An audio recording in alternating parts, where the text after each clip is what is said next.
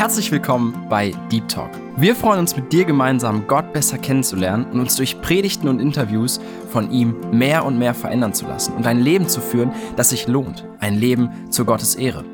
Unser Anliegen ist es, mit dir über Themen zu sprechen, die tiefer gehen. Also eben nicht Smalltalk, sondern Deep Talk. Sei dabei und lass dich herausfordern. Hi und herzlich willkommen zu einer neuen Folge von Deep Talk. Schön, dass du wieder dabei bist, dass du eingeschaltet hast. Ich freue mich riesig und ich habe wieder einen Gast hier im Studio, Eduard Löwen. Herzlich willkommen. Schön, dass du da bist. Und ich würde mal sagen, du kannst dich erst einfach mal vorstellen. Ja, erstmal danke, dass ich hier sein kann. Ja, mein Name ist Eduard Löwen. Ich bin 26 Jahre alt, bin verheiratet seit viereinhalb Jahren komme aus einem kleinen Dorf in Raun und wohne aktuell in Amerika, in St. Louis. Mhm. Ja, mega spannend. Bevor wir jetzt so, also wir sind ja in der Sendung Deep Talk, aber bevor wir deeper gehen, bleiben wir noch mal ein bisschen an der Oberfläche. Und zwar hast du, glaube ich, einen Kater oder habt ihr einen Kater? Wo befindet der sich zurzeit? Der ist momentan in Amerika bei einer von Ilonas Freundinnen, wo der ziemlich oft ist, wenn wir irgendwo unterwegs sind. Okay. Also der hat auf jeden Fall schon sehr, sehr viel von der Welt gesehen, mehr als manche Leute. Ja, cool. Und dann noch eine Frage. Man bekommt ja viel von dir mit, also du bist auch recht öffentlich bekannt.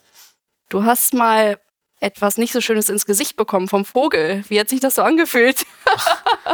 ja, ähm, das war natürlich etwas, äh, womit äh, meine Frau Ilona mich immer noch aufzieht.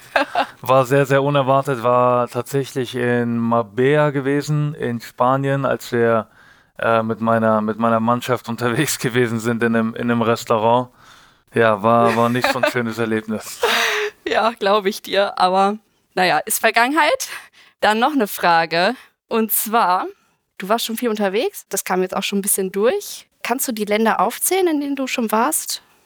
Äh, ja, ich kann es versuchen. Ähm, also jetzt allgemein urlaubsmäßig auch oder jetzt nur rein äh, hm. auf Fußball bezogen? Auf Fußball bezogen. Auf Fußball bezogen war ich in ja so ziemlich so ziemlich allen europäischen Ländern. Ja, äh, Deutschland, Italien, äh, Spanien, Österreich, Schweiz. Ähm, ich glaube in Dänemark. Nordirland, ähm, Wales, England, dann auch viel außerhalb, Japan, äh, Amerika, Mexiko. Ich weiß nicht, Boah. da könnte ich noch viele, viele, viele mehr aufzählen. Also wirklich sehr, sehr viel gesehen auf jeden Fall. Oh, nice. Ich liebe Reisen, also das ist auf ja. jeden Fall sehr gut. Man sieht, ich finde immer wieder so Gottes Schönheit, ne? Überall, wo man so ist, so verschieden und trotzdem immer wieder gewaltig. Ja, also geht es mir zumindest. Das stimmt. Ja, du warst viel unterwegs, aber wo bist du eigentlich aufgewachsen oder wie bist du aufgewachsen? Nimm uns da mal gern mit rein. Ja, also meine ähm, Familie kommt auch ähm, oder sind Russlanddeutsche, sind nach Russland ausgewandert. Ähm, mein Bruder, mein älterer Bruder, meine ältere Schwester sind noch in Russland geboren, in Sibirien. Meine Eltern sind dann 1995 zurück nach Deutschland. Ich bin dann zwei Jahre später, 1997, in äh, Deutschland geboren, in Ida Oberstein, ja, einer kleinen Stadt in Rheinland-Pfalz. Und bin dann aufgewachsen mein Leben lang in einem kleinen Dorf namens Raunen. Mhm. Ja, genau. Und da habe ich dann gelebt, bis ich 14 war. Und mit 14 bin ich dann nach Kaiserslautern gezogen ins Internat wo ich dann meistens Montag bis Freitags war und ja, dann an den Wochenenden wieder zu Hause bei meiner Familie war und während den Ferien auch. Ja, und dann ist sehr, bin ich sehr, sehr viel umgezogen. Äh, mit 18 nach Saarbrücken für ein Jahr, mhm. dann nach Nürnberg, genau. Dann hatte ich da auch noch einige, einige verschiedene Stationen in Deutschland, äh, Augsburg, Bochum, Berlin. Und dann sind wir nach Amerika gezogen. Mhm. Genau. Wow. Ja, habe ich das jetzt richtig verstanden? Du bist der Jüngste in der Familie? Genau. Das Nesthäkchen? Bist du auch so verwöhnt, oder? Äh, weiß ich nicht, schwer zu sagen. Wahrscheinlich die älteren Geschwister sagen das immer, aber. oder wurdest du viel geärgert? Äh, ja, auch, aber ich würde sagen, ich war jetzt auch nicht so unbeteiligt, deswegen. Sehr ehrlich. Ja. Gut. Nein, jetzt äh, kommen wir mal zu den wirklich wichtigen Themen und Fragen, worum es uns heute gehen soll du bist Christ und ähm, Halleluja, du gehörst zu Gott, bist ein Kind Gottes. Kannst du uns so mit in deinen Bekehrungszeugnis einfach mit reinnehmen. Also wie hast du zu Jesus Christus gefunden? Warum bist du Christ? Ja, also zuerst einmal, ich bin aufgewachsen in einer Familie in keinem christlichen Elternhaus, weil meine Eltern nicht wiedergeboren waren, was sie jetzt sind.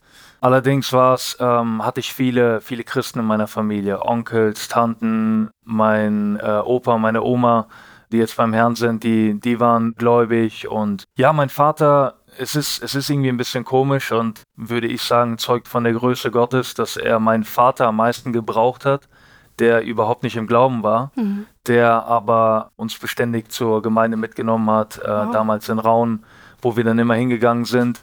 Und ja, so hat er uns dann immer mitgenommen, mich und meine Geschwister zur Gemeinde. Wir sind immer mitgekommen. War aber mehr so ein, wie soll ich sagen, so ein Traditionsding, so ein, mhm. ja, wir müssen zur Gemeinde gehen. So ein bisschen, oder nicht ein bisschen, so Werksgerechtigkeit mhm. halt. Ähm, ja, und so habe ich dann auch gedacht. So bin ich aufgewachsen, kann meinen Eltern dann auch keinen Vorwurf machen, äh, mhm. wenn sie nicht wiedergeboren sind. Du kannst nichts weitergeben, was du selber nicht hast. Ja, und ja, so, so kam es dann, dass ich halt immer in die Gemeinde gegangen bin, aber nicht aus den richtigen Motiven, wenn mhm. ich ehrlich bin. Ja, muss auch leider sagen, dass obwohl ich so oft in der Gemeinde war, kein richtiges, kein biblisches Verständnis vom Evangelium gehabt habe, mhm. ähm, als ich selbst jahrelang im Glauben war und immer mehr. Und ich, ich meine, da ist so viel mehr. Das Evangelium ist so tief, aber immer mehr und mehr erforschen durfte, bin ich immer wieder schockiert, was ich damals geglaubt habe, obwohl ich jahrelang in eine Gemeinde gegangen bin ja. und unter vielen Christen gewesen bin, was mhm. ähm, wirklich sehr schade ist. Und ja, für mich war das dann so, wie gesagt, ich habe angefangen, Fußball zu spielen mit fünf Mhm. Ähm, habe gleichzeitig auch Handball gespielt, war auch sehr gut in beidem, hat mir beides sehr viel Spaß gemacht, habe dann unter der Woche, mein, meine ganze Woche war durchgeplant. Ich habe mehrmals Fußballtraining gehabt, Handballtraining gehabt, am Wochenende Samstag ein Fußballspiel, Sonntag ein Handballspiel, mhm. manchmal am selben Tag von einem Spiel zum nächsten. Mhm. Also es war, alles hat sich um Sport gedreht. Und war das so auch deine Intention oder war das von deinen Eltern auch sehr stark gepusht oder geprägt? Nee, es war meine Intention. Okay. Ähm, meine Eltern haben das durchaus unterstützt, haben mhm. mich wahnsinnig unterstützt. Mein Bruder zum Beispiel hat auch Handball gespielt, auch Fußball. Mhm. In Handball war er oder ist auch immer noch ziemlich gut. Und ja, muss aber auch jetzt äh, rückblickend sagen, dass es zum Götzen wurde. Ja. Nicht nur für mich, sondern auch irgendwo für die Familie. Krass. Ja, und irgendwann kam dann der Punkt, weil halt Fußball, sage ich mal, weil ich dann mit elf, mit elf nach Kaiserslautern gegangen bin, mhm. zu einem Nachwuchsleistungszentrum, also schon zu einem groß, größeren Verein wurde dann mehr gefordert und dann musste ich irgendwann die Entscheidung treffen, will ich jetzt Fußball oder Handball machen. Mhm. Und dann war für mich klar, dass Fußball mir doch mehr am Herzen liegt und viel mehr Spaß macht. Dann habe ich mich für Fußball entschieden und ja, nochmal zurück zur Gemeinde gehen. Das war nur so, vor allem wenn ich dann am Sonntag ein Spiel hatte, mhm. dann dachte ich, okay, wenn ich morgens in die Gemeinde gehe, Gott sieht das und dann wird er mich ah, segnen. Okay, also total gesetzlich, ja. total ähm, falsches Verständnis vom, vom Herrn und vom Wort Gottes. Mhm. Und so habe ich dann gelebt, so, so war mein Leben. Es war beständig Werksgerechtigkeit, Gesetzlichkeit. Mhm. Ich will was tun, mhm. hoffentlich sieht Gott das, nicht wissend, dass auch alle, beziehungsweise irgendwo schon wissend, aber nicht wirklich klar, dass auch all meine, meine Sünden sieht, mhm. die ja weit, weit aus überwiegen. Ja. Und ähm, ich fing an, die Bibel zu lesen, als ich zwölf war, täglich. Ich äh, habe täglich gebetet, das war normal für mich, habe mir aber auch viel darauf eingebildet. Mhm. Ähm, war dann wirklich äh, ein, ein, würde ich sagen, ein Heuchler, der Leuten was vorgespielt hat, der so getan hat, als ob er Christ ist. Äh, mhm. Leute dachten das leider auch, was schade ist, weil sie dann mit Sicherheit auch all die schlechten Dinge gesehen haben und das dann in Verbindung gebracht haben. Mhm. Ähm, genau, und dann in dem Wissen, wie gesagt, ich hatte ein völlig falsches Verständnis vom Evangelium, aber was ich wusste, war, dass ich Sünder bin und dass ich Vergebung brauche. Mhm. Aber trotzdem war ich dumm genug, ähm, ja, sag ich mal, Fußball und andere Dinge zu priorisieren und dass mir das wichtiger war, mhm. als Gott nachzufolgen, als errettet zu sein, weil ich dachte, ja, ich will noch vieles ausprobieren, ich will noch ein sündiges Leben, ich will noch diese Dinge probieren, ich will noch mein eigener Herr sein, ich will mhm. meine eigenen Entscheidungen treffen, weil ich wusste, dass die Nachfolge Jesu auch was kostet. Ja. Und ja, so bin ich dann äh, vor Gott weggelaufen, habe sehr in vielen Dingen in Sünde gelebt, war in der Schule sehr, sehr schlecht, habe mich sehr daneben benommen, habe alles auf eine Karte gesetzt, Fußballprofi zu werden, was mhm. jetzt rückblickend ich sagen kann, mein absoluter Götze war. Mhm. Ja, genau. Und so hat sich dann halt meine ganze Welt alles nur um mich gedreht und ja, Gott hat mir dann auch ein Stück weit, kann man sagen, den Fußball weggenommen. Als ich dann 16, 17 war, sehr, sehr starke Probleme mit meinen Trainern gehabt, die nicht leistungsbezogen waren, wo ich dann nicht mehr spielen durfte, auf die Bank gesetzt wurde und das hat mich extrem gedemütigt. Ich mhm. war richtig gebrochen, weil Fußball für mich das Wichtigste war, auch wenn ich mir das selber nicht eingeredet habe. Ja. Und weil ich auch sehr, sehr viel investiert habe. Ich war immer sehr ehrgeizig, habe immer sehr viel Extraschichten gemacht, sehr viel trainiert, sehr hart trainiert, sehr viel alleine trainiert. Mhm. Ähm, mein Vater hat mich auch immer, meine Eltern haben mich sehr unterstützt, sind all die Strecken gefahren, finanziell alles gestemmt, mhm. haben alles dafür getan, dass ich, dass ich diesen Traum einfach ähm, leben kann und Fußballprofi werden kann. Mhm. Und als ich dann 19 war, wie gesagt, ich wusste ja ganz genau im Hinterkopf, dass ich eine Entscheidung treffen muss. Mhm. Und ich wusste auch die ganze Zeit, ja, meine Zeit steht in Gottes Hand und es kann jederzeit vorbei sein, es kann jederzeit zu spät sein. Und äh, so hat Gott ja in seiner Gnade viele Dinge benutzt, sage ich mal, wo ich beinahe einen Autounfall gehabt habe. Nicht nur einmal, zweimal, wo es sehr knapp war mhm. und ich wirklich Herzrasen hatte und drüber nachgedacht habe, Nächte nicht schlafen konnte, überlegt habe und nachgedacht habe und mir dachte, ich wäre jetzt in der Hölle gewesen. Das wäre, was ich verdient hätte. Das wäre die gerechte also, Strafe. Obwohl du quasi Bibel gelesen hast und alles, ja. war dir in dem Moment bewusst, ich wäre in der Hölle gewesen. Genau, weil ich Boah. ganz genau wusste, mhm. dass ich nicht wiedergeboren bin. Ja, okay. Mhm. Ähm, das, das, das war mir schon klar und mir war schon klar, dass ich, dass ich eine bewusste Entscheidung treffen muss. Okay. Ja, und mein Vater hat halt immer wieder von Jesus erzählt, von der Bibel erzählt und immer wieder gedrängt, so, das ist das ist es, worauf es ankommt. Triff eine Entscheidung, obwohl er selber gar nicht wiedergeboren war. Er war zu dem. Oha. Nein, was völlig verrückt Heftig. ist. Und ja, und dann ähm, habe ich logischerweise nicht, dass ich es wirklich Gottes Stimme jetzt gehört habe, aber in meinem Herzen habe ich dieses Reden Gottes verspürt. So viele Dinge, die einfach passiert sind, Leute, die zum Glauben gefunden haben, von denen ich, ich es nicht erwartet hätte, mhm. die Gott errettet hat und viele Dinge, die dann in meinem Leben passiert sind die dann so ein Moment in mir ausgelöst hat, wo ich dann das Reden Gottes verspürt habe, warum läufst du ständig weg? Mhm. So, wann willst du, wann willst du das endlich alles fallen lassen? Wann willst du zu mir kommen? Ja. Und dieses Reden Gottes war, ich, ich werde diesen Moment nie vergessen. Und in dem Moment war für mich klar. Und in dem Moment, auch wenn ich die, auch wenn ich, sage ich mal, bewusst ins Gebet dann am nächsten Tag gegangen bin, in dem Moment war für mich klar, ich, ich will, ich will, ich will jetzt für Jesus leben. Mhm. Und das war, als ich 19 war und ja, und seitdem, seitdem äh, bin ich, bin ich Christ, ja. Wow, also ein großes Zeugnis. Wann war das dann mit deinen Eltern, dass die auch gläubig wurden? Ja, mein Vater hat sich Wochen danach bekehrt. Mhm. Wochen danach. Ich kam nach Hause. Er war, wie gesagt, selber gar nicht wiedergeboren. Ich habe ihm gesagt, Papa, hör zu, ich, äh, ich habe mich, ich habe, ähm, Gott hat mich errettet. Ich will jetzt für Jesus leben. Er ist völlig in Tränen ausgebrochen, in so einer Freude, was ich nie vergessen werde, was auch verrückt und paradox ist, weil er selber nicht wiedergeboren war, aber er selber verstanden hat, mhm. er hat dasselbe gemacht wie ich, nur noch länger, dass er vor Gott weggelaufen mhm. ist und immer wieder und wieder. Ja, und meine, meine Mutter hat sich dann, ich meine so ungefähr vor vier Jahren kam sie dann zum Glauben, mhm. ungefähr vor vier Jahren so grob drei, vier Jahren und ähm, meine Schwester kam dann, ich glaube vor zwei Jahren oder so mhm. zum Glauben. Mhm. Genau. Ja, und dann noch sehr, sehr viele andere Familienangehörige, Oma, Tanten, ähm, Cousins, Cousinen, also wirklich, wirklich Wahnsinn, was Gott, was Gott in der Familie bewirkt hat. Mhm. Durftest du auch teilweise ja so ein Unterstützer sein, sag ich mal, indem du auch Impulse oder so gegeben hast? Ja, ähm, ja, also ich hatte ich sag mal, wir haben eine sehr recht enge Familiengemeinschaft und durfte dann auch einige von den Familienangehörigen zum Glauben führen, was, was natürlich äh, wunderschön war. Unter anderem aber auch mein, mein bester Freund, der für mich, äh, Viktor, der ja auch hier war, der für mich ja, schon seit langer Zeit wirklich wie, wie ein Bruder geworden ist, den ich, den ich sehr, sehr liebe und äh, zum Glauben führen durfte. Was wunderschön ist, weil auch die, die ganzen Jahre danach unsere Freundschaft immer stärker geworden ist.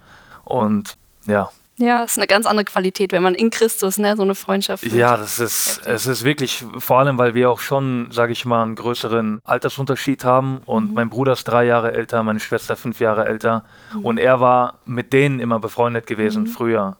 Und wir kannten uns, haben uns immer, immer sehr gemocht, sehr respektiert, aber waren jetzt nicht so eng miteinander wie jetzt er mit meinem Bruder und meiner Schwester. Und dadurch, dass er dann zum Glauben fand, haben wir dann so, so, eine, so eine enge Freundschaft aufbauen dürfen. Mhm.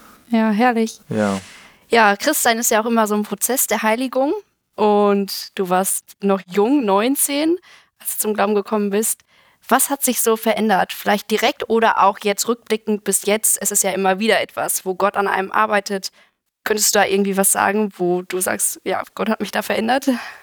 Ja, ich glaube, was, was für mich ähm, verrückt ist, was ich vorher nie gedacht hätte, weil ich auch so eine gesetzliche Sichtweise auf die Bibel hatte und äh, von Gott hatte, war mein, ich, ich, wie gesagt, ich war mir vollkommen klar, dass ich äh, ein verlorener Sünder bin. Aber ich dachte zum Beispiel auch, dass, dass ich mein Heil bewahren kann. Und somit war die Gesetzlichkeit wurde immer mehr und mehr vorangetrieben, weil ich dachte, ich muss hart arbeiten, ich muss mhm. das, das, das machen, um mir das zu verdienen. Mhm. Und der andere Punkt ist, der ganz entscheidend war für mich, ich dachte immer nur, das Evangelium, weil das leider auch in vielen christlichen Kreisen der Fall ist, ist zur Errettung und dann gehen wir über zu anderen Dingen, mhm. die uns dann verändern sollen. Dann mhm. gehen wir über zu verschiedenen hilfreichen Tipps, äh, zehn Tipps, die deine Ehe verändern und zehn Tipps, die keine Ahnung was. Und ähm, was ich dann auch gesehen habe in dieser ganzen Gesetzlichkeit, dass, dass, dass es immer nur Verhaltensmuster, mhm. die verändert wurden, anstatt das Herz. Mhm. Und Jesus spricht immer und adressiert immer wieder das Herz und tadelt das Verhalten, weil, weil die Pharisäer ständig immer nur das Verhalten manipuliert haben der Leute und ihr eigenes Verhalten quasi. Ja. Das war eine Schauspielerei und das ist was, was, ähm, was auch ich oft gemacht habe. Und Victor und ich haben, haben in vielen Sachen, haben wir immer so den gleichen Wachstum erlebt. Wir haben die gleichen Baustellen gehabt, die dann Gott zur gleichen Zeit an uns verändert hat, wo wir auch gemeinsam dann wachsen durften. Und ja, das war dann, ich war schon ein paar Jahre im Glauben gewesen und erst nach ein paar Jahren fing das an, damals glaube ich mit Living Waters, mit Ray Comfort mhm. ähm, auf YouTube, äh, ein bekannter Prediger aus Amerika, der Leute immer mit dem Gesetz und mit dem Evangelium konfrontiert. Mhm.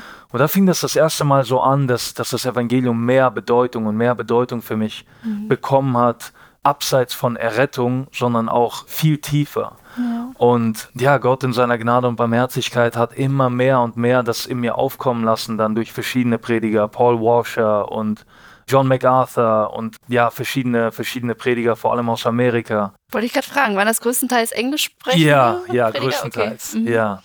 Und auf jeden Fall habe ich dann aber auch so eine krasse Veränderung erleben dürfen mhm. und so ein Wachstum erleben dürfen, den ich vorher gar nicht erkannt habe. Mhm. Das Evangelium zu erforschen, das ja. Evangelium wirklich zu verstehen, mhm. dass es nicht ist, ich bin ein Sünder, ich bekenne meine Sünden, Gott hat mich errettet und gut ist, ich bin errettet, sondern wie du sagst, ein Heiligungsprozess. Mhm. Und ich dachte davor immer so, weil das ist was, was, was halt oft das, das Problem ist auch bei Gesetzlichkeit, dass immer nur auf oberflächliche Sünden mhm. geguckt wird. Ja. Und dann habe ich gedacht, ja, da sind halt so ein paar Bereiche, die Gott an mir verändern muss. Mhm. Als ich aber wirklich Gott mir das Evangelium mehr und mehr aufgemacht hat und wirklich gezeigt hat, wer er wirklich ist, dass er nicht mhm. dieser gesetzliche Gott ist, den ich in der mein eigener Götze geworden ist, den ich mir ähm, ja. zum Gott gemacht habe, sondern vielmehr ein Gott ist, der heilig ist, ein Gott ist, der gnädig und barmherzig ist und in seiner Gnade und Barmherzigkeit mich zu Veränderung aufruft. Mhm. Und dass ich nicht derjenige bin, der mein Herz, äh, der sich selber verändert, mhm. sondern dass er derjenige ist, der mein Herz nicht nur verändert, sondern völlig transformiert.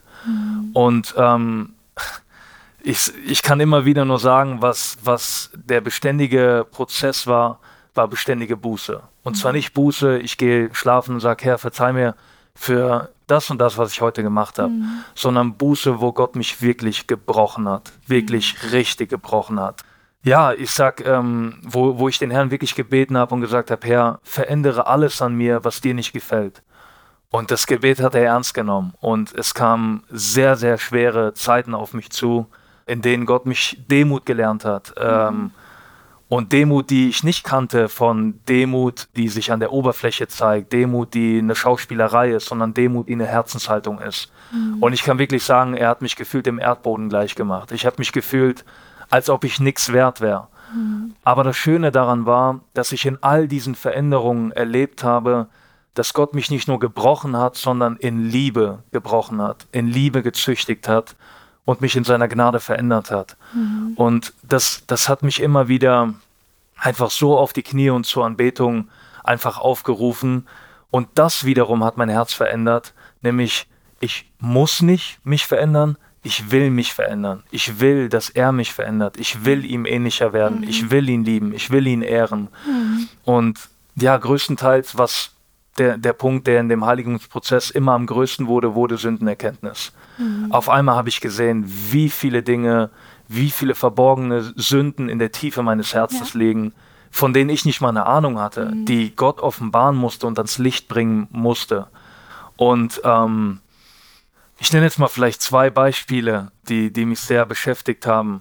Wie gesagt, ich bin seit viereinhalb Jahren verheiratet und habe, habe wirklich die Gnade sagen zu dürfen, dass, dass ich mir keine bessere Frau vorstellen kann.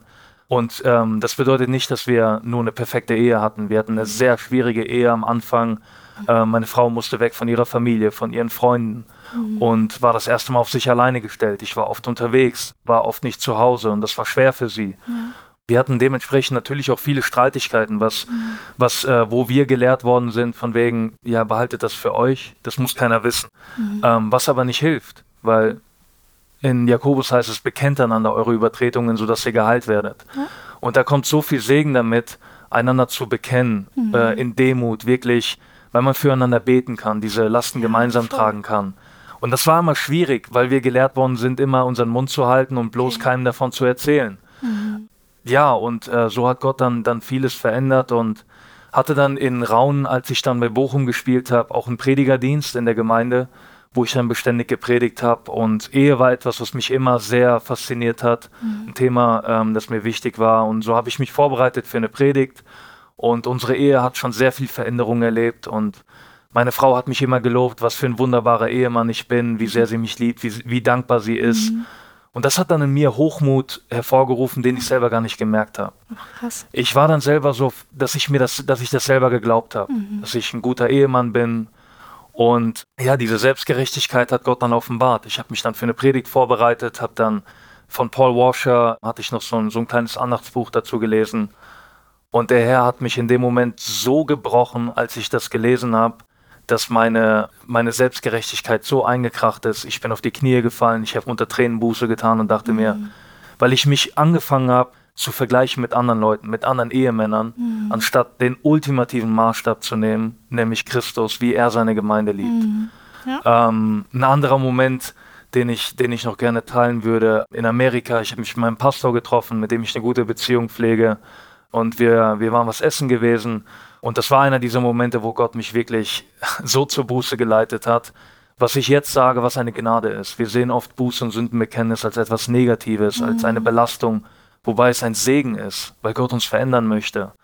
Und ähm, das war eine Phase, wo ich das Gefühl hatte, von, von vielen Leuten ausgenutzt zu werden, mhm. gerade wegen meiner, wegen meiner Karriere, wegen meinem ja. Fußball und dass ich viel mit Fußball in Verbindung gebracht wurde, was ich, was ich nicht will, weil mhm das ist nicht, wer ich bin. Mhm. Ich bin, ich bin Christ, ich gehöre Christus und ich bin nicht irgendwie das, was ich beruflich mache. Mhm. Und so habe ich mit ihm geredet und ja, er, er, er hat mir zugehört wie immer und ich habe ihm halt mein Herz ausgeschüttet und habe mich äh, quasi beschwert und über so viele Leute dann halt aufgeregt und habe gesagt, ja, der will, will mich nur wegen dem, was ich ihm anbieten kann, aber der interessiert sich eigentlich gar nicht für mich und der nutzt mich nur mhm. aus und die Person ist oder bestimmte Leute sind undankbar und schätzen das gar nicht, was ich für die mache und mhm. alles wird selbstverständlich genommen und so weiter. Und ich habe mhm. so viel gesagt und so viel gesagt und er hat mir zugehört. Und als er dann anfing, noch, ich glaube noch bevor er anfing zu reden, auf einmal kam vom Heiligen Geist so eine Überführung, das ist, was du mit mir machst. Und auf einmal saß ich da und mir schossen die Tränen in die Augen und ich habe drüber nachgedacht und auf einmal habe ich all meine Worte wie in Replay nochmal gehört. Und ich saß da und ich, ich musste anfangen zu weinen und dachte mir, genau das bin ich, das ist mein Herz, so bin ich. Ich bete zu Gott nur für das, was ich haben will. Und wenn ich es habe, gehe ich zur nächsten Sache. Ich danke ihm gar nicht richtig dafür. So, und ich will gar nicht richtig die Gemeinschaft mit Gott, sondern ich will das, was er mir anbieten kann. Mhm. Und so weiter. Und all die Sachen kamen auf einmal ans Licht und ähm, ich durfte Buße darüber tun und Gott hat mich verändert. Und das sind eines der Momente, wo ich sage, über die ich früher nicht sprechen würde, weil man will gerne ein selbstgerechtes, ein Ja, schönes Bild von Ja. sich aufrechterhalten. Aber die Wahrheit ist, dass wir alle gleich sind, dass, dass unser Herz genauso verdorben ist wie das des anderen. Mhm. Und dass da so viele verborgene Sünden sind, die wir auch nicht gerne teilen, weil, weil wir einfach gerechter dastehen wollen, als Ja. wir es eigentlich sind. Und das sind viele, viele Dinge, könnte ich viele Dinge mehr nennen, wo, wo Gott mich einfach, einfach gebrochen hat, immer wieder. Und bete auch darum, dass er das immer wieder tut, auch wenn es unangenehm ist, weil es einfach, einfach zu meinem Besten und vielmehr zu, zu seiner Verherrlichung führt. Oh, Soli Deo Gloria, wirklich. Ja. Also das ist so tiefgehend und ich kenne solche Momente der Buße auch, wo man wirklich vor Gott zerbricht und ich wünsche das auch wirklich jedem Zuhörer, dass wir das immer wieder erleben und du hast uns voll mit reingenommen. Ich danke dir. Ja. Ich will jetzt gar nicht weiter zur nächsten Frage gehen. Die ist so oberflächlich im Vergleich dazu. Aber wir machen doch mal, bevor wir auf Fußball und Glauben noch weiter zu sprechen kommen, kannst du vielleicht für die, die jetzt auch zuhören, zuschauen, die dich auch als Fußballer kennen, vielleicht ein bisschen erzählen, wie du zu dieser Fußballkarriere gekommen bist. Ja, wie gesagt, ähm, ich habe früh angefangen, Fußball zu spielen, habe schon eine Begeisterung einfach mit, mit vier, fünf Jahren gehabt, wo ich immer äh, einen Fußball haben wollte. Und äh, meine zwei Cousins, die haben in einem Verein gespielt, in einem kleinen, in einem Dorfverein. Ja, so war es dann, dass meine Tante, wir haben im Garten Fußball gespielt und äh, sie wollte die beiden dann abholen und äh, die mussten zu einem Fußballturnier. Und da war ich, glaube ich, vier oder fünf Jahre alt. Ja, und ich war so traurig und habe meine Tante angebeten und habe gesagt, nimm mich bitte auch mit, ich will auch spielen. Und sie war so, ja, du, du bist nicht im Verein angemeldet, du hast keinen, du hast keinen Pass und so weiter. Ja, und ich habe sie überredet und meine Tante hat mich dann mitgenommen. Ja, bin dann mitgekommen und dann hat sie den Trainer halt so angefleht, dass ich halt mitspielen darf, weil ich unbedingt wollte. Und er hat mich dann gesehen und ich war halt sehr groß. Ich war viel größer als die anderen Kinder. Und er hat halt dran gezweifelt, ob ich wirklich so alt bin wie, wie die anderen Kinder. Und ja, das Spiel werde ich nie vergessen, weil damit halt somit alles anfing. Er hat mich dann mitspielen lassen und ja, haben dann ein Spiel gehabt. Wie gesagt, wir waren fünf. Ich weiß noch, das Spiel ist 4-4 ausgegangen und ich hatte alle vier Tore geschossen. Wahnsinn. So, und dann fing es halt an, dass, dass er dann so war, wir, wir, wir wollen den im Verein haben, der, der muss unbedingt zu uns in den Verein kommen. Und dann äh, habe ich mit meinem Cousin dann zusammen im Verein gespielt. Ja, haben auch, ja, sag ich mal, gut zusammengespielt und habe es einfach geliebt, Fußball. Hab dann auch als Kind schon, fing es dann an, dass ich immer, wie soll ich sagen, ich wollte immer, es war immer dieser Drang in mir, der Beste zu sein. Damals hätte ich gesagt, weil es ja etwas Gutes ist, weil der Herr sagt ja auch, wir sollen nach Exzellenz streben und wir sollen immer unser Bestes geben. Jetzt weiß ich, dass der Drang danach war, von Leuten angesehen zu werden, der Beste zu sein und dass es eigentlich Selbstverherrlichung war. Und so habe ich dann auch als Kind ähm, ein Buch gehabt, wo ich mir alle meine Tore aufgeschrieben habe, wie viele Tore ich gemacht habe. Und dann habe ich am Ende der Saison gezählt, wie viele Tore ich gemacht habe. Und ja, und so ging das dann weiter. Und dann, als ich elf war, bin ich dann nach Kaiserslautern. Damals mit meinem, mit meinem Onkel bin ich da hingefahren. Und wir wollten eigentlich zu einem Probetraining zu Kaiserslautern, zum ersten FCK. Und dann sind wir aber versehentlich zu einem Internat gefahren, das aber mit dem Kaiserslautern, mit dem Verein eine Kooperation hat. Und dann waren die, ja, ihr seid hier falsch und alles. Und der Trainer, der damals U11, ja, er war dann trotzdem interessiert und meinte, hat dann angerufen, mein, mein Onkel hat nämlich die falsche Nummer genommen, hat ihn angerufen und er dachte, sie- hat dann gesagt, ja, was soll's, ich will trotzdem, ich will trotzdem, ich will ihn mal spielen sehen. Bring ihn mal vorbei zu einem Probetraining für eine Woche. Und dann kam ich, äh, dann kam ich zum Probetraining und er war dann begeistert und dachte, hat dann gesagt, ja, wir wollen den unbedingt in den Verein haben. Und so ging das dann schnell, bin ich dann dahin. Mit zwölf oder mit elf bin ich dann nach Kaiserslautern gewechselt. Und für meine Eltern war das dann natürlich sehr, sehr stressig. Finanziell eine Menge zu stemmen, eine Menge Fahrerei, weil nach Lautern waren es circa eineinhalb Stunden Fahrt oder 70, 80 Minuten Fahrt, eine Strecke. Also ist dann meine Mutter oder mein Vater, der dann von der Arbeit gekommen ist und sofort ins Auto gestiegen ist, sind sie dann fast eineinhalb Stunden eine Strecke, haben das Training geguckt, eineinhalb Stunden wieder zurück, hatten dann eine Fahrgemeinschaft noch mit anderen und mit 14 bin ich dann, wie gesagt, ins Internat, weil ich gemerkt habe, dass das für meine Eltern einfach zu viel wird. Das Internat habe ich überhaupt nicht genossen, ähm, hat mir ehrlich gesagt gar nicht gefallen, war dann weg von der Familie, was für mich auch un ungewohnt war, weil wir, sage ich mal, einen engen Familienzusammenhalt haben, viel mit der Familie sind. Ja, und dann liefen die Dinge auch nicht so, wie ich, wie ich mir das vorgestellt habe, in der wichtigsten Phase, bevor man Profi wird. Mhm. Und dachte dann, dass das, dass das alles einkrachen wird, dass das wahrscheinlich okay. nicht klappen wird. In der Schule, wie gesagt, war ich katastrophal. Fing an, immer mehr, immer schlechter zu werden. Meine Noten haben sich verschlechtert. Ich habe angefangen, die Schule zu schwänzen, bin kaum noch hingegangen. Mhm ja, und dann habe ich die 11. Klasse verhauen, bin sitzen geblieben, mhm. ähm, weil ich wirklich alles auf eine Karte gesetzt habe und Fußball lief dabei gar nicht mal so gut oh. in dem Moment. Ähm, dann musste ich die 11. dann halt nochmal wiederholen und habe sie nochmal nicht geschafft, weil ich noch weniger da war, noch mehr geschwänzt habe. Ja, und, und noch schlechter wurde. Mhm. Wie war dein Verhältnis zu den Mitschülern? Zu den Mitschüler, Mitschülern ziemlich gut, weil ich auch, sage ich mal, so der Klassenclown war und für mich so wichtig war, angesehen von den Leuten zu werden. Äh, okay. Äh, und das war zum Beispiel völlig, völlig verrückt, wenn man so denkt, aber die Anerkennung der Leute war mir so wichtig, dass ich mir sogar dachte, ja, wenn ich Christ werde, dann kann ich das nicht mehr tun. Ah, und dann kann ich nicht mehr so mich benehmen, wie, wie, wie ich will. Mhm. Und dann kriege ich auch nicht mehr die Anerkennung der Leute. Mhm. Ja, und dann, dann erinnere ich mich, dass auch als ich dann zum Glauben fand, dass ich auch verschiedenen oder damals einer Lehrerin von mir eine E-Mail geschrieben habe, wo ich ihr das auch erklärt habe und gesagt habe, dass ich äh, jetzt zum Glauben an Jesus gefunden habe mhm. und mich entschuldigt habe für, für mein ganzes Verhalten. Stark. Es kam nie eine Nachricht zurück. Ich weiß nicht, ob sie es vielleicht nicht empfangen hat, ignoriert hat, keine Ahnung. Genau, und dann bin ich mit, weil Kaiserslautern dann ich sag mal, sie haben mich sehr unfair behandelt, was aber zu meinem Besten war und gut so mhm. war, weil Gott das in seiner Souveränität alles so geführt hat, was, was gut war. Und dann musste ich quasi, sagen wir mal, ein, vom Verein her einen Schritt zurückgehen. Bin dann nach Saarbrücken gewechselt. Ich war kurz davor, nach England zu gehen. Bin dann aber doch nach Saarbrücken gewechselt für ein Jahr. Hab dann in Saarbrücken eine ziemlich gute Saison gespielt. Nürnberg ist dann auf mich aufmerksam geworden haben mich dann verpflichtet für die zweite Mannschaft und in Saarbrücken noch, bevor die Saison beendet ist, das war dann die Zeit, wo ich zum Glauben fand, mhm. mhm. äh, als Jesus mich errettet hat und ich würde jetzt niemanden dazu raten, das ist keine Manipulation von wegen, du bekehrst dich oder du folgst Jesus und jetzt blüht deine Karriere auf oder mhm. sonst was. Wir wissen, dass das nicht biblisch ist. Mhm. Und doch weiß ich, dass Gott meinen Erfolg so geführt hat, aber jetzt weiß ich nicht zu meiner Ehre, sondern zu seiner, um mhm. sich selber zu verherrlichen kam dann zum Glauben, bin im Sommer dann nach Nürnberg gewechselt, was dreieinhalb Stunden weg war von meiner Familie, das erste Mal ganz weit weggezogen. Mhm. War dann dort in der zweiten Mannschaft. Innerhalb von zwei Wochen durfte ich schon bei den Profis mit trainieren, die damals in der zweiten Liga waren.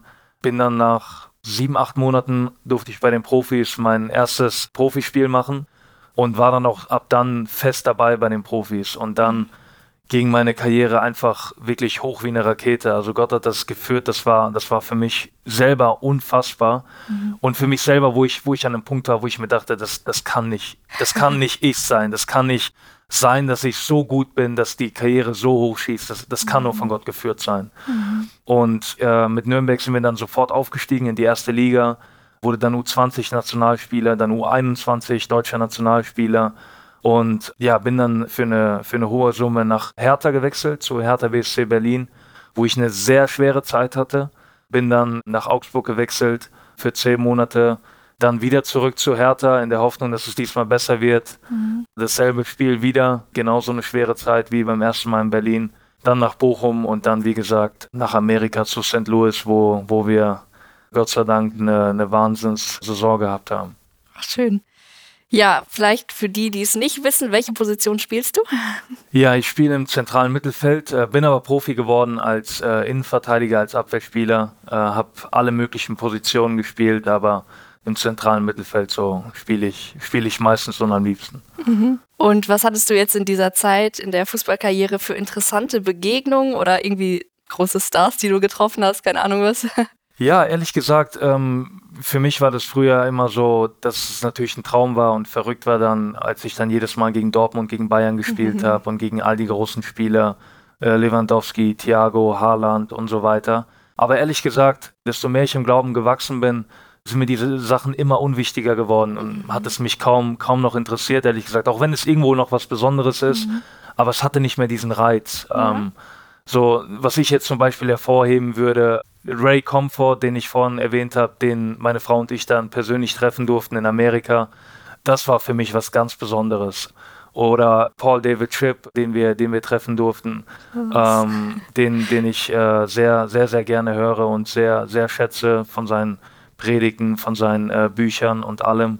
Das waren dann Sachen, die, die für mich dann besonders wurden, Mhm. solche Leute zu treffen, mit denen über den, über den Herrn zu reden und ja, Dinge aus ihrem Leben zu hören, anstatt irgendwelche Stars, die mir mehr über Fußball erzählen können, was mich jetzt nicht so reizen würde. Ja, krass. Ja, und was war so jetzt wieder zurück zum Fußball, so deine härtesten Gegner, die du hattest? Ja, ich denke, ich denke, Bayern München war, war wahrscheinlich so die, die stärkste Mannschaft immer wieder. Ähm, oder auch äh, in den Oly- Olympischen Spielen, als wir mit Deutschland gegen Brasilien gespielt haben. Die hatten, hatten eine ganz starke Mannschaft. Haben wir auch, äh, ich glaube, 4-1 verloren oder, oder na, 4-2 verloren, ich weiß nicht, aber in dem Spiel. Das Hast du nicht mehr Fall- aufgeschrieben in deinem Nee, habe ich nicht mehr aufgeschrieben. Nee, das habe ich dann habe ich aufgehört äh, aufzuzeichnen. Ja, sehr gut. Dann habe ich noch eine Frage, die jetzt wieder ein bisschen tiefer geht. Und zwar, glaubst du, dass es wichtig ist, aktiv und auch persönlich in einer Ortsgemeinde teilzunehmen, dabei zu sein, Mitglied zu sein? Oh ja, auf jeden Fall, 100 Prozent. Ich denke, alles andere ist, es, es ist keine Ansichtssache, es ist biblisch. Ähm, Ja. Wir lesen das in der Bibel überall, ähm, dass, dass die Gemeinde Gottes Konzept ist. Und ja, ich meine, allein schon vorhin über Ehe geredet, dass Jesus ja seine, seine Braut, die Gemeinde, die auch als Gemeinde bezeichnet Ja. wird, so äh, so sehr liebt. Ja, es gibt gar keinen Weg drumherum und ich habe auch für mich einfach erlebt, zum Beispiel in Berlin, wo wir schwierig einen Anschluss gefunden haben an, an Gemeinde, wo es uns geistlich dann auch dementsprechend nicht so gut ging und äh, es sehr, sehr schwierig für uns war. Jetzt in Amerika beispielsweise haben wir am Mittwochabend haben wir Gottesdienste, die wir dann regelmäßig auch besuchen können. Am Sonntagabend haben wir dann kleinere Hauskreise, die wirklich sehr, sehr segensreich sind, wo ja, in einem sicheren Kreis, ohne Verurteilung, Sünde bekannt wird, füreinander gebetet wird und wir wirklich in die Tiefe des Wortes gehen. Und ich merke das auch, so, so, sobald ich irgendwie eine Phase mal nicht die Möglichkeit hatte, hinzugehen, dass, dass man, auch wenn man beständig seine stille Zeit macht und, und alles, dass man so, dass, dass das fehlt. Weil da kommen all solche Sachen zusammen wie Ermahnung, Zurechtweisung, einander schärfen, einander ermutigen und so weiter. Das sind, das sind alles Dinge, die, die in der Gemeinde halt einfach passieren und die einfach extrem wichtig sind. Einander dienen auch, Genau. auch sehr stark in der Gemeinde. Ja, mit den verschiedenen Gaben, Ja, die Gott genau. gegeben hat. Mhm, mhm. In welcher Gemeinde seid ihr jetzt aktuell dann? Ähm, die Gemeinde heißt Matthias Lot Church. Genau, ja, wie ich schon sagte, mit dem Pastor haben wir, haben wir eine sehr enge Beziehung mit ihm und seiner Frau. Haben da auch viele, viele Freunde kennengelernt, die, die uns sehr am Herzen liegen. Und äh, ja, die Gemeinde ist einfach ein absoluter Segen für uns gewesen. Und ist es immer noch. Wir, wir sind wirklich sehr, sehr dankbar dafür. Ist die groß? Also die haben, ich glaube, so 1000, 1200 Mitglieder. Die Räumlichkeiten sind allerdings nicht so groß, weshalb am Mittwoch dreimal derselbe Gottesdienst nacheinander stattfindet. Boah. Genau. Wow. Ja, dann noch eine weitere Frage zum Fußball vereint mit dem Glauben. Wie stehst du dazu, sonntags zu spielen? Es gibt ja so diese bekannte Geschichte von dem Eric Little, Ja. der dann sich geweigert hat, am Sonntag zu spielen. Wie siehst du das? Ja, ich meine, ähm, nicht, dass ich äh, ihn nicht respektieren würde dafür und äh, ich denke, dass er war ja auch ein Wahnsinnszeugnis damit und hat Gott damit verherrlicht. Ich glaube jetzt in meinem Fall, aber eigentlich auch nicht mal so in meinem Fall, es gibt ja viele Leute, die am Sonntag arbeiten müssen. Ähm, Ja. Vielleicht auch Krankenschwestern oder verschiedene Berufe, die, die auch am Sonntag arbeiten müssen. Es ist genau dasselbe. Und so ist es auch in meinem Fall. Deswegen, ich sage jetzt mal, wenn ich jetzt beispielsweise ein Heimspiel habe am Sonntagabend, dann gehen wir trotzdem Sonntagmorgens noch in die Gemeinde. Mittwochabends haben wir, wie gesagt, normalerweise immer die, fast immer die Möglichkeit, zur Gemeinde zu gehen. Deswegen, ich sag mal, in dem Fall besteht die Möglichkeit sehr oft. Ja, ist aber nicht immer der Fall. Manchmal habe ich am Sonntag Training oder ein Spiel, dann vielleicht am Morgen, dann, dann funktioniert das nicht. Vielleicht auch, wie du gesagt hast, dass du das dann nicht so gesetzlich siehst, so das ist der Tag, sondern mehr so Gott sagt Ruhetag, aber es muss nicht der Sonntag sein, so in dem Sinne. Genau, zum einen das und zum anderen glaube ich, dass oft ähm, für, für Christen der Sonntag eine Ausrede geworden ist für Selbstzufriedenheit. Nämlich, würdest du mir glauben, wenn ich dir sage, Christus ist das Wichtigste für mich, wenn du mich am Sonntag für zwei Stunden total aktiv siehst und den Rest der Woche bin ich dann beschäftigt mit allen anderen möglichen Dingen. Und ich glaube, das ist dann wieder, Jesus fordert uns auf, dass wir ihm alles geben. Und das bedeutet, dass wir die ganze Woche ähm, ihm dienen sollen, überall, wo wir hingestellt sind, völlig egal, welchen Beruf man ausübt, ob das in der Ehe ist, ob das in Freundschaft ist, in jedem Bereich unseres Lebens. Und da können wir uns nicht nur auf Sonntagmorgens reduzieren. Ja, voll. 1A. Ja, ja dann ähm, noch eine weitere Frage und zwar jetzt in Bezug auf deine Fußballkarriere, gab es da wirklich in dem Zusammenhang so Dinge, wo du geistlich voll stark angefochten hattest, wo du irgendwie Herausforderungen hattest, die mit deinem Beruf zusammenhängen? Ja, ähm, auf jeden Fall eine Menge. Es war natürlich oft so, dass man von Teamkollegen, sage ich mal, ausgelacht wurde oder belächelt wurde, so okay. von wegen, ah ja, der geht ja in die Kirche und, und alles. Ich sag mal, in Amerika ist es jetzt ein bisschen einfacher, mhm. weil das nicht, nicht, dass ich da keine Anfechtungen hätte, nur es ist normaler, weil selbst viele, die selbst äh, nicht wiedergeboren sind, zur Gemeinde zu gehen, völlig normal ist und mhm. irgendwo noch einen bestimmten oder sage ich mal ein bisschen Glaube an Gott zu haben. Und hier in Deutschland ist das ja, glaube ich, wird das, wird das immer schwieriger. Mhm. Und hast du es als Christ auch immer schwerer. Und so, so habe ich das auch erlebt. Wie gesagt, sei es in Interviews, in dem ich Christus bezeugt habe, Verse zitiert habe, von meinem Glauben erzählt habe, und im Endeffekt habe ich mich auf das Interview gefreut und dachte, ja, konnte ich den Herrn damit äh, hoffentlich verherrlichen. Und als der Bericht dann rauskam, war da 0,0 von irgendwas von dem, was ich über den Glauben erwähnt habe.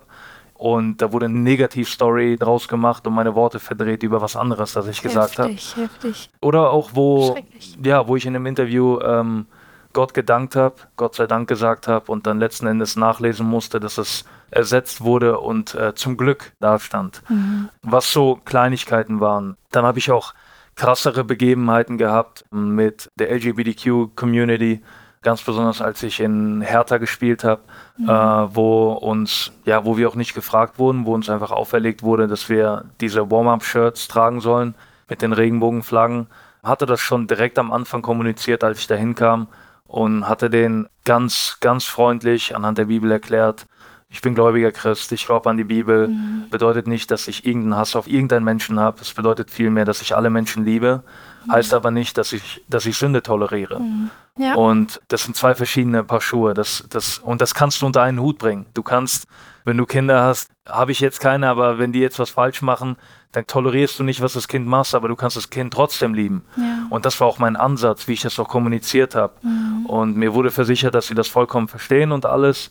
Ja, war aber ganz anders dann im Endeffekt, als ich es dann nicht getragen habe, mhm. hatte ich enorme Konsequenzen mit noch weniger Spielzeit und ja, hatte mit Sicherheit, war, war meine Zeit dann dort vorbei und das wusste ich auch und deswegen wusste ich auch, dass ich, dass ich da einen Weg raussuchen muss. Oh, heftig, ey. Ja. Wie gehst du mit solchen Situationen um oder auch wenn du Druck hast oder so, keine Ahnung?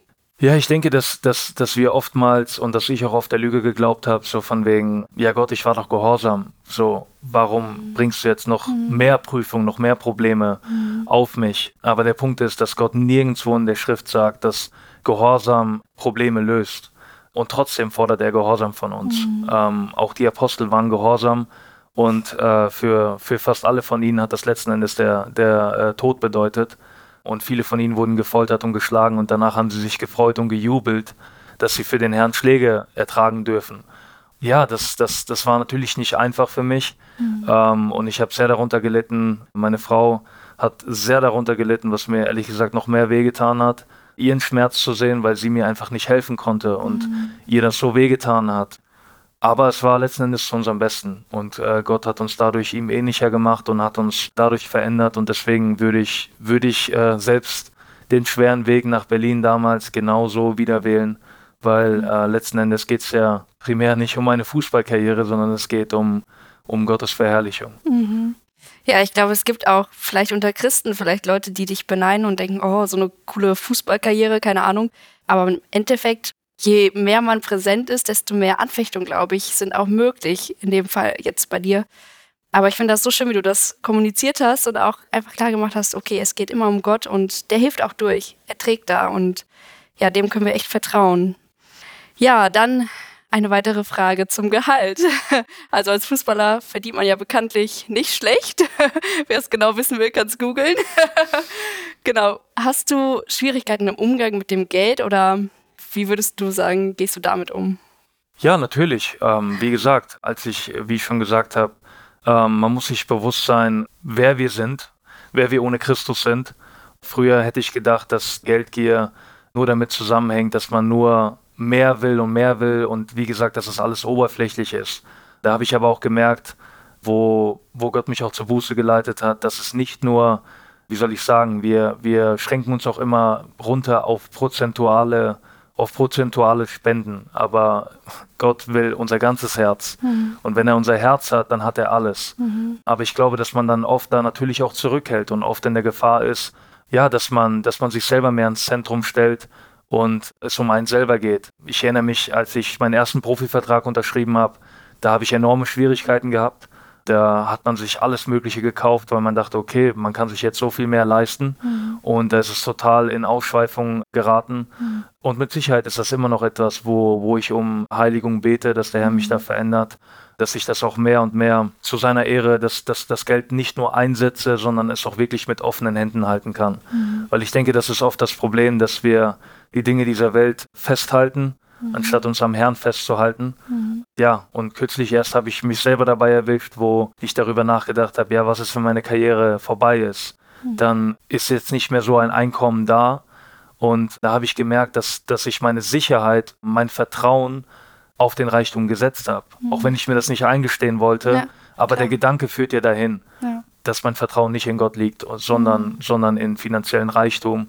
Und ich habe selber gemerkt und durfte immer wieder erfahren, dass Geld ein Stück weit Sicherheit geben kann, mhm. aber es mit Sicherheit einem keine innere Zufriedenheit, keinen Frieden, keine Erfüllung, keine Freude bringen kann und vor allem, ja, dass das, dass das nicht entscheidend ist. Ja, danke, dass du das so betonst, wirklich. Das ist nicht ausschlaggebend und ich glaube auch, im Endeffekt kommt es nicht darauf an, wie viel man verdient, sondern immer wieder ist das eine Frage ja, der Entscheidung, der Hingabe ja. äh, von dem, ob man viel oder wenig hat, wie viel man Gott abgibt. Ne? Stimmt. Mhm.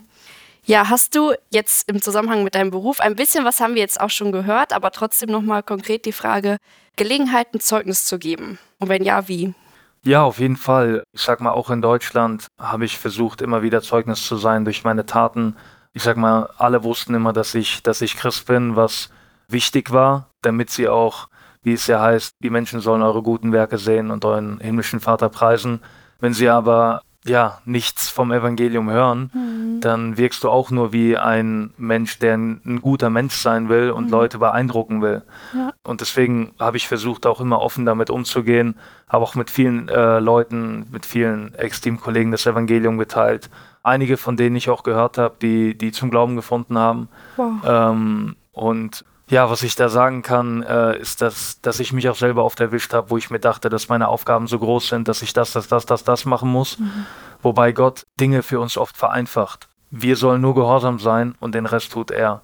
Ich kann keine Herzen verändern, ich kann niemanden zum Glauben führen, aber das, was ich tun kann, ist mich von ihm gebrauchen lassen, das Evangelium verbreiten und ja, den Heiligen Geist einfach wirken lassen. Mhm. Und das durfte ich auch erleben. Und jetzt in meiner Mannschaft haben wir wöchentlich so ein Bible Study mhm. weil wir einen quasi so einen Pastor für den Verein haben, mhm. äh, was ich natürlich auch noch nie erlebt habe. Und ähm, ja, da sind dann auch immer relativ viele Spieler dabei. Und dann ist es natürlich klar, dass man da gut Zeugnis sein kann, weil wir ohnehin schon über das Wort reden und dann kann man natürlich in die Tiefe gehen und mhm. durfte da auch mit vielen Mannschaftskollegen das Evangelium teilen, als auch mit Trainern und anderen Staffmitgliedern. Deswegen, mhm. ja, und dann natürlich auch in Interviews wo ich mich versuche auch immer wieder vom Herrn gebrauchen zu lassen. Mhm. Ich habe auch in der Vorbereitung jetzt für heute mir so ein paar Sachen angeguckt und ich muss sagen, du erwähnst das schon oft und das finde ich auch richtig stark. Würdest du denn sagen, dass in Amerika es schwieriger zu unterscheiden ist, ob jetzt aus dem Team die Leute bekehrt, gläubig, wiedergeboren sind oder nicht? Ähm, ja, ja, würde ich ja. schon sagen. Würde ich schon sagen. Weil es, weil es oft so ist, wie ich schon sagte, dass die Leute schon einen gewissen Glauben an Gott haben, dass die Leute sogar Verse zitieren, dass die Leute sich vielleicht auch ein bisschen in der Schrift auskennen. Mhm. Aber wir dürfen ja auch wissen, dass das Wiedergeburt mehr als das bedeutet. Das Wiedergeburt, dass wir sie an den Früchten erkennen werden. Mhm. Und das bedeutet nicht, dass wir nichts falsch machen. Auch an mir werden Leute leider immer wieder Dinge sehen, die sündig sind, Dinge sehen, die, die den Herrn nicht ehren. Aber trotzdem, ja, äh, sage ich mal, Buße ist zum Beispiel ein, ein entscheidender Punkt. Mhm. Ähm, tun wir als Christen ja, sage ich mal, unsere Fehler, unsere Sünden, wenn wir uns versündigt haben, die Dinge unter den Teppich kehren? Oder übernehmen wir Verantwortung dafür und sagen dann, hör zu, es tut mir leid, das, das war nicht richtig gewesen. Ja, ja und ich denke, da, da ist halt dann auch oft das Problem, dass, dass wir, auch wenn wir sagen, ja, wir sind ja nicht besser als die anderen, aber indem wir dann Unterschiede machen und immer von der Welt reden, ja, das ist ja die Welt, mhm. als ob wir nie in der Welt gewesen wären, dann wirkt das schon so, als ob wir uns unterscheiden, als ob wir besser sind. Mhm. Wir dürfen wissen, dass der einzige Unterschied ist, dass Gott sich über uns erbarmt hat, uns errettet hat mhm. und dass, dass die Antwort nur in ihm liegt und nicht, weil in uns irgendetwas ist, was irgendwie besser ist. Ähm, ja, und deswegen versuche ich da auch, sage ich mal, mit Weisheit ranzugehen. Ja, ist natürlich nicht immer so einfach. Mhm. Ist es dir oder euch als Ehepaar schwer gefallen, nach Amerika dann auszuwandern oder umzuziehen? Ja, ehrlich gesagt, das war schon, war natürlich schon ein großer Schritt. Ich bin immer, ehrlich gesagt, dass ich mir da so mehr, bisschen mehr Sorgen um meine Frau mache, weil sie ist halt auch oft alleine zu Hause. Mhm. Sie studiert ja von zu Hause, das heißt, sie ist dann jetzt auch nicht unbedingt unter Leuten. Mhm. Und äh, ich kann wirklich sagen, äh, früher hätte ich das anders gesagt, aber jetzt kann ich wirklich sagen, dass mein Zuhause da ist, wo meine Frau ist. Und mhm. ähm, auch wenn ich mich dann vielleicht nicht so wohl fühle, aber als ich dann auch äh, sehen durfte, wie wohl sich meine Frau in Amerika fühlt und wie der Herr sich auch um sie gekümmert hat, äh, mhm. sie Anschluss gefunden hat, christliche Freundinnen kennengelernt hat aus mhm. der Gemeinde als auch aus meinem Team. Mhm. Ähm, das, das ist natürlich schön zu sehen und macht es mhm. mir natürlich automatisch viel, viel einfacher. Mhm. Und ich habe auch in jeglicher Hinsicht Anschluss gefunden und ja, wir, wir fühlen uns in St. Louis sehr, sehr wohl und sind Gott wirklich sehr, sehr dankbar dafür. Mhm. Und denkt ihr langfristig dort zu bleiben oder wenn dein Vertrag dann vorbei ist, wieder zurückzukommen? Oder wisst ihr das schon? Ja, das ist immer schwierig. Im Fußball hat man immer so seine Pläne, aber im Endeffekt, wir gehen dorthin, wo Gott uns haben will. So haben wir es mhm. mit St. Louis, so haben wir es mit allen anderen Vereinen gemacht. Mhm. Aber ja, wir fühlen uns schon sehr, sehr wohl in Amerika und wir, wir könnten uns sehr gut vorstellen, und würden uns vielleicht auch sogar wünschen, vielleicht dort bleiben zu können. Mhm. Wow. Ja, eine Fußballkarriere, die ist ja auch begrenzt, sage ich mal. Hast du schon Pläne für danach? Nein, ehrlich gesagt nicht. Ähm, es ist auch etwas, womit ich mich oft beschäftigt habe und wo ich auch immer wieder von Leuten, sage ich mal, von manchen Ratschläge bekomme, von manchen viel Druck gemacht bekomme, mhm. so ja, du musst dir, du musst wissen, was du danach machst. Mhm. Aber ich bete seit Jahren dafür, beständig dafür, eines ist klar, dass ich irgendwie in irgendeiner Art und Weise im Wort dienen möchte. Mhm. Das ist, ähm, das ist eigentlich mehr oder weniger das Einzige, wo ich mir sicher bin. Und äh, ich denke, das andere wird der Herr auch noch offenbaren. Ja, zu seiner Zeit mhm. äh, und nicht dann, wann, wann ich es wissen will. Mhm. Wow. Ich muss gerade dran denken, im Wort, wir hatten mal vor längerer Zeit schon ein Mädelsabend, das war zur Zeit der WM. Wir haben so viele Vergleiche angestellt ne, zwischen unserem Glauben und dem Fußball. Ich weiß nicht, ob dir das schon mal aufgefallen ist ich weiß nicht, wir hatten so Vergleiche zum Beispiel, am Ende rufen alle laut Tor und wir, manchmal unser Amen ist so Amen, so, keine Ahnung, ja. voll, voll still. Es gibt so viele Vergleiche oder die Nationalhymne wird laut mit Herz auf Hand gesungen und der Gesang im Gottesdienst ist manchmal so einschläfernd. Ne? Ja, ja. Ich finde, boah, da kann man auch echt sehr viele Parallelen ziehen. Voll gut, was du dann so mitbringst, vielleicht auch einflechten kannst in deine Predigt. Ja. Ja, und langsam komme ich leider auch schon zum Ende habe die große Frage, hast du irgendwie einen Lieblingsbibelvers oder eine Lieblingsbibelstelle? Oh, da gibt es sehr, sehr viele. Ich denke aus 1. Johannes, einer meiner Lieblingsverse, ich glaube, es ist 1. Johannes 1,9. Äh, wenn wir aber unsere Sünden bekennen, so ist er treu und gerecht, dass er uns die Sünden vergibt und uns reinigt von aller Ungerechtigkeit. Und wie ich schon vorhin gesagt habe, das war für mich mehr so ein Vers auf Bekehrung, auf Wiedergeburt. Mhm. Mhm. Was ich aber dann erlebt habe, ist, dass das eine beständige Haltung ist. Mhm. Wir erkennen Sünden in unserem Leben, selbst verborgene, tiefe Dinge.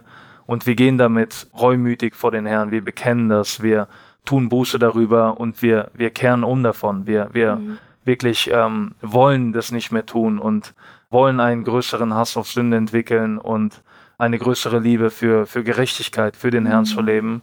Und ich glaube, in 1. Korinther 15 ist es noch, wo Paulus sagt, dass er der unwürdigste von allen ist, überhaupt ein Apostel zu heißen, weil er die Gemeinde Gottes verfolgt hat. Mhm. Und wo er dann sagt, aber durch Gottes Gnade bin ich, was ich bin. Ja. Das ist für mich etwas, was mich gerade die letzten Jahre immer mehr und mehr begleitet hat. So wie, wie ich Gott einfach immer mehr erkennen durfte, das Evangelium, die Tiefe davon immer mehr verstehen mhm. durfte. Ja, viele, viele falsche Lehren, die ich vorher hatte, die völlig unbiblisch waren, die, die mich wirklich so erstaunt haben, als ich sie äh, danach erkennen durfte. Ja, und einfach, einfach immer wieder die Gnade Gottes, die Gnade mhm. Gottes in meinem Leben zu sehen, in so vielen Dingen. Ja, und es kommt halt zusammen mit Sündenerkenntnis. Mhm. Wenn wir keine Sündenerkenntnis haben, die wirklich eine große Sichtweise von der eigenen Sünde hat, das ist nämlich, was die Bibel von uns sagt, keiner, der Gutes tut, keiner, der nach Gott fragt, keiner, der verständig ist.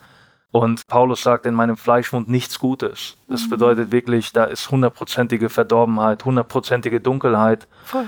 Und inmitten all dieser steigenden Sündenerkenntnis dann auch immer mehr die Gnade Gottes zu verstehen, dass man wirklich denkt, wie kannst du einem wie mir gnädig sein? Mhm. Und das macht einfach, das bringt uns, wie Johannes sagt, wir sollen abnehmen, er soll größer mhm. werden. Das bringt einfach komplett Gott ins Zentrum und uns in dem Platz, wo wir hingehören, nämlich nicht auf den Thron Gottes, sondern da sitzt, da sitzt nur er. Ja, vielen, vielen Dank. Ja, und die letzte Frage. Hast du einen Ratschlag für vielleicht vor allem junge Leute? Was würdest du uns mitgeben, was wichtig ist fürs Leben? Ja, ich würde sagen, ähm, ehrlich gesagt, dass, ja, dass, dass, dass ihr euch nicht mit allen möglichen Dingen auseinandersetzen sollt, sondern wirklich das Evangelium immer wieder das Zentrum ist, das Evangelium die lebensverändernde Botschaft ist, die, das Evangelium die Botschaft ist, die uns wirklich transformiert, weil wir darin einfach, einfach Gottes Größe sehen. Wir sehen die Größe Gottes in der Natur und ich durfte viele Orte sehen und es ist immer wieder wunderschön und zum Staunen. Aber das Evangelium ist nochmal eine ganz, ganz andere, eine ganz, ganz andere Liga. Es ist einfach gefühlt unerforschlich. Da ist so viel Tiefe drin und das hat mich verändert in so vielen Bereichen als Ehemann, als Freund, als Sohn, als weiß ich nicht. Das Evangelium ist für jeden Bereich da und deswegen kann ich nur jedem ans Herz legen, das Evangelium immer wieder zu erforschen, immer wieder da in die Tiefe zu gehen und ja, sich einfach zeigen zu lassen, wie Gott ist und ähm, was er von uns erwartet, wie, wie er möchte, dass wir sind. Mhm. Amen. Halleluja. Ja. Sehr schön.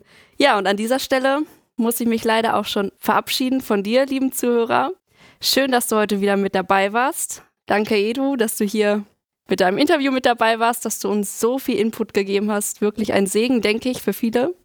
Ja, und ich möchte mich auch noch einmal bedanken für deine Unterstützung im Gebet auch vor allem. Wir sind davon abhängig und durch dich können wir das auch alles realisieren und vor allem Gott die Ehre, er macht das möglich und zu seiner Ehre wollen wir das auch tun und leben. Bis zum nächsten Mal.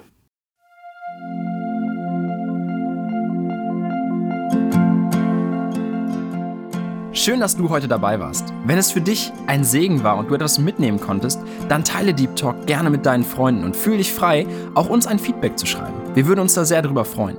Wenn du heute zum ersten Mal dabei warst oder eine Sendung verpasst hast, kannst du alle vorherigen Sendungen auf Spotify oder auf Soundcloud finden. Mehr Infos über Deep Talk oder Segenswelle allgemein findest du auf www.segenswelle.de oder auf unserem Instagram-Feed, auch unter Segenswelle zu finden. Falls du Fragen und Anregungen, zum Beispiel Themenvorschläge hast, schreib uns gerne.